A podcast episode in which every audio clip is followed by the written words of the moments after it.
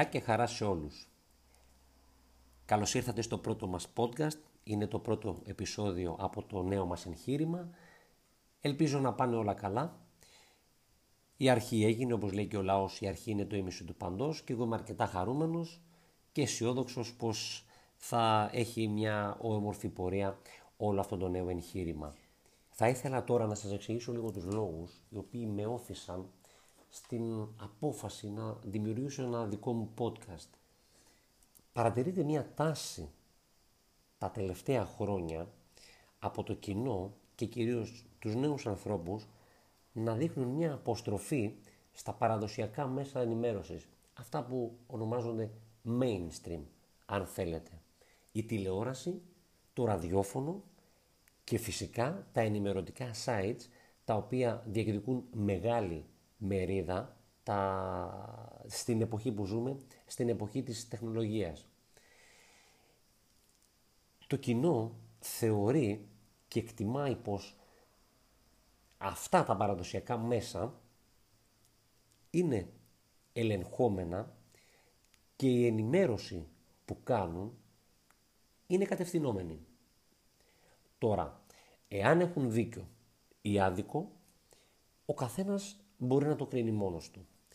Εγώ, αντιλαμβανόμενος αυτή την, ε, αν θέλετε, γενικότερη φιλοσοφία και κουλτούρα το τελευταίο, τα τελευταία χρόνια, αποφάσισα να προχωρήσω σε μια κίνηση να δημιουργήσω ένα podcast το οποίο θα είναι εντελώς ανεξάρτητο, δεν θα επηρεάζεται από κανέναν, θα λέει απόψεις ελεύθερες που μπορεί σε κάποιους να αρέσουν, σε κάποιους όχι, ωστόσο θα είναι απόψεις αποκλειστικά του, ε, του δημιουργού και δεν θα επηρεάζονται από κανέναν. Θα ήθελα να εξηγήσουμε λίγο το τι ε, συμβαίνει με το γεγονός και την ανάλυση του γεγονότος. Για παράδειγμα, προφανώς η ενημέρωση και το γεγονός είναι ένα συγκεκριμένο πράγμα το οποίο δεν αμφισβητείται. Αυτό όμως που ακολουθεί το γεγονός είναι η ανάλυση του γεγονότος. Ναι μεν συμβαίνει αυτό που συμβαίνει, αλλά πώς μας επηρεάζει. Τι θα σημαίνει πρακτικά στην καθημερινότητά μας. Και θα φέρουμε ένα παράδειγμα. Οι αναταραχές στο Αφγανιστάν. Είναι μακριά. Ωστόσο, η Ελλάδα έχει λόγους να ανησυχεί. Άρα λοιπόν, εδώ πηγαίνουμε στην ανάλυση του γεγονότος. Αυτό λοιπόν θα κάνουμε, αυτό λοιπόν θα προσπαθήσουμε να κάνουμε εδώ. Να δίνουμε, κάνουμε μία απλή, κατανοητή και ελεύθερη, ανεξάρτητη ανάλυση του γεγονότος. Σύμφωνα με αυτά που πιστεύει ο δημιουργός. Θα μείνω λίγο στο θέμα του COVID και των εμβολιασμών. Τα δύο θέματα αυτά τα οποία ανέφερα νομίζω ότι θα κυριαρχήσουν στην καθημερινότητά μας για πάρα πάρα πάρα πολλά χρόνια ακόμα. Και νομίζω ότι αυτά που ζούμε τώρα είναι ιστορία. Πώς διαβάζουμε εμείς την ιστορία του Δευτέρου Παγκοσμίου Πολέμου ή την ιστορία του πολέμου στο Βιετνάμ και άλλα μεγάλα γεγονότα που συνέβησαν, έτσι στο μέλλον τα παιδιά μας και τα εγγόνια μας θα διαβάζουν για την πανδημία του COVID. Η πανδημία του COVID η οποία επέφερε τεράστιες αλλαγές στην καθημερινότητά μας. Μας έδειξε μία οπτική την οποία δεν φανταζόμασταν ότι μπορεί να υπάρξει. Μάσκες, lockdown, κλείσιμο μέσα στο σπίτι, αποστάσεις, κόψαμε τις κοινωνικές επαφές, πράγματα πρωτόγνωρα κυρίως για τις χώρες της Δύσης. Εν πάση περιπτώσει, αυτά είναι τα όσα ζούμε. Θα ήθελα να σταθώ λίγο στον COVID και στα εμβόλια. Υπάρχουν πολλοί που εκτιμούν, πιστεύουν και θεωρούν ότι όλα αυτά είναι στημένα. Δεν αποκλείεται και να είναι. Ωστόσο, θέλοντας να πούμε κάποια πράγματα και να δείξουμε και να αποφασίσουμε εάν κάτι είναι στημένο, από ποιον στήθηκε; Πρέπει να βρούμε τους ανθρώπους που το έστησαν όλο αυτό. Είναι λίγοι, είναι πολλοί; Πολλοί απαντούν με το αυτοί που μας κυβερνούν. Ποιοι μας κυβερνούν; Είναι οι κυβερνήσεις των χωρών; Είναι οι κυβερνήσεις των ενώσεων όπως είναι η Ευρωπαϊκή Ένωση, όπως είναι οι Ηνωμένες Πολιτείες Αμερικής; Πρέπει να δοθεί μια απάντηση σε αυτό. Δεύτερο ερώτημα. Γιατί να στήσουν όλο αυτό; Για τα χρήματα; Πρέπει να δοθεί και μία απάντηση. Εάν αποφασίσουμε να απαντήσουμε για τα χρήματα, θα πρέπει σε δεύτερο χρόνο να δούμε τι έχει κοστίσει στην παγκόσμια οικονομία όλο αυτό το κλείσιμο και μετά να δούμε υπάρχει κάποιος που κερδίζει από αυτό. Οι, οι φαρμακοβιομηχανίες θα μου πείτε που κατασκευάζουν τα εμβόλια και τα προμηθεύουν στις κυβερνήσεις. Οι φαρμακοβιομηχανίες δεν έχουν ανάγκη να στήσουν μια ολόκληρη πλεκτάνη για να κερδίσουν. Είναι εκ των πραγμάτων κερδοφόρες. Οι συμφωνίες που κάνουν με τις κυβερνήσεις τους αποφέρουν πάρα πολλά κέρδη. Αφενός, αφετέρου, τα φάρμακα δεν σταματούν ποτέ.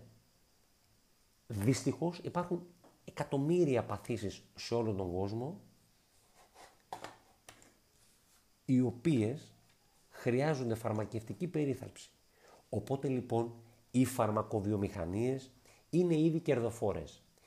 Και λέγοντας και μιλώντας για τις φαρμακοβιομηχανίες, πρέπει να πάμε ξανά στο πρώτο ερώτημα. Από ποιον στήθηκε όλο αυτό. Έχουν τη δυνατότητα οι φαρμακοβιομηχανίες να στήσουν μια τέτοιας έκτασης συνωμοσίας, συνωμοσία; Προφανώς, κατά τη γνώμη μου, και δεν την έχουν. Στην αρχή, όλοι αυτοί που είναι λίγο δύσπιστοι απέναντι στον COVID, στα εμβόλια κτλ. Στέκονται στο γεγονός πως δεν υπάρχει COVID. Είναι μια απλή γρήπη, το κάνουν τραγικό τα μέσα μαζικής ενημέρωσης κτλ. Αφού λοιπόν είδαμε ότι και COVID υπάρχει και δεν είναι σαν μια απλή γρήπη και έβαλε κάτω ανθρώπους δικούς μας οι οποίοι νόσησαν και το πέρασαν πάρα πολύ δύσκολα και αφού το οικογενειακό μας περιβάλλον έζησε ανθρώπους που νόσησαν από COVID, τότε πιστήκαμε. Κλείσαμε το κεφάλαιο του δεν υπάρχει COVID. Πήγαμε στη δεύτερη φάση ότι είναι κατασκευασμένος. Κατασκευασμένος ή μη, τα αποτελέσματά του όμως είναι αυτά. Και πρέπει να βαδίσουμε σύμφωνα με αυτά που ξέρουμε και όχι με αυτά που πιστεύουμε και υποθέτουμε. Να πάμε λίγο στα εμβόλια. Όταν ο COVID ξεκίνησε και θυμάμαι έκανα ρεπορτάζ για τον COVID, μιλούσαμε, είχαμε τα πρώτα κρούσματα το Δεκέμβρη του 2019 στην Κίνα.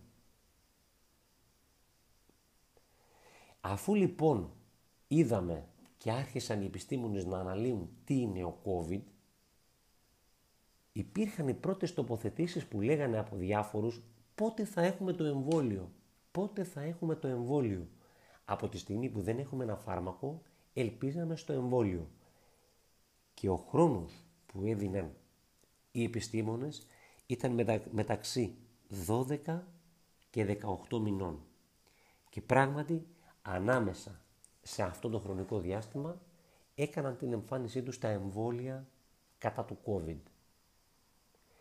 Οι δύσπιστοι ξαναέρχονται στο παιχνίδι και λένε ότι για να είναι αξιόπιστο ένα εμβόλιο χρειάζονται χρόνια ερευνών.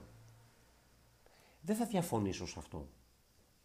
Ωστόσο, πρέπει να αναλογιστούμε ότι βρισκόμαστε πλέον στο 2021. Η επιστήμη έχει κάνει άλματα. Υπάρχει ένας πανίσχυρος σύμμαχος των πλευρών των επιστημόνων και αυτός ο σύμμαχος δεν είναι άλλος από τους ηλεκτρονικούς υπολογιστές και διάφορους αλγορίθμους και την τεχνητή νοημοσύνη, όπου πράγματα που τα κάναμε σε προηγούμενες εποχές μέσα σε 4 και 5 χρόνια, πλέον ο χρόνος έχει μειωθεί στους μήνες, σε μήνες. Άρα λοιπόν τα δεδομένα αλλάζουν και πρέπει να τα έχουμε στο μυαλό μας πως δεν ζούμε στην εποχή του 1920 και 30 όπου η βιβλιογραφία και τα όσα γνώριζαν οι γιατροί για διάφορες ασθένειες ήταν ελάχιστα. Πλέον η πρόσβαση σε πληροφορίες που έχουν σε έρευνες και σε εργαλεία είναι μεγάλη. Και αυτό τους οδηγεί να κάνουν άλματα όσον αφορά ανακαλύψεις νέα φάρμακα και νέες μεθόδους αντιμετώπισης. Δεν θα ήθελα να επεκταθώ παραπάνω. Νομίζω ότι για πρώτο επεισόδιο ήταν αρκετά αυτά που είπαμε. Ελπίζω να σας άρεσε το πρώτο επεισόδιο. Είχα αρκετό τράκι η αλήθεια είναι. Ε, φυσικά τα θέματα που θα σχολιάζουμε δεν θα είναι αποκλειστικά βαριά. Φυσικά θα έχουμε και κάτι και πιο ευχάριστα. Κάπου εδώ εγώ θα σας χαιρετήσω και θα επανέλθω σύντομα με δεύτερο επεισόδιο. Να είστε όλοι καλά και θα τα πούμε την επόμενη φορά. Γεια σας και χαρά σας.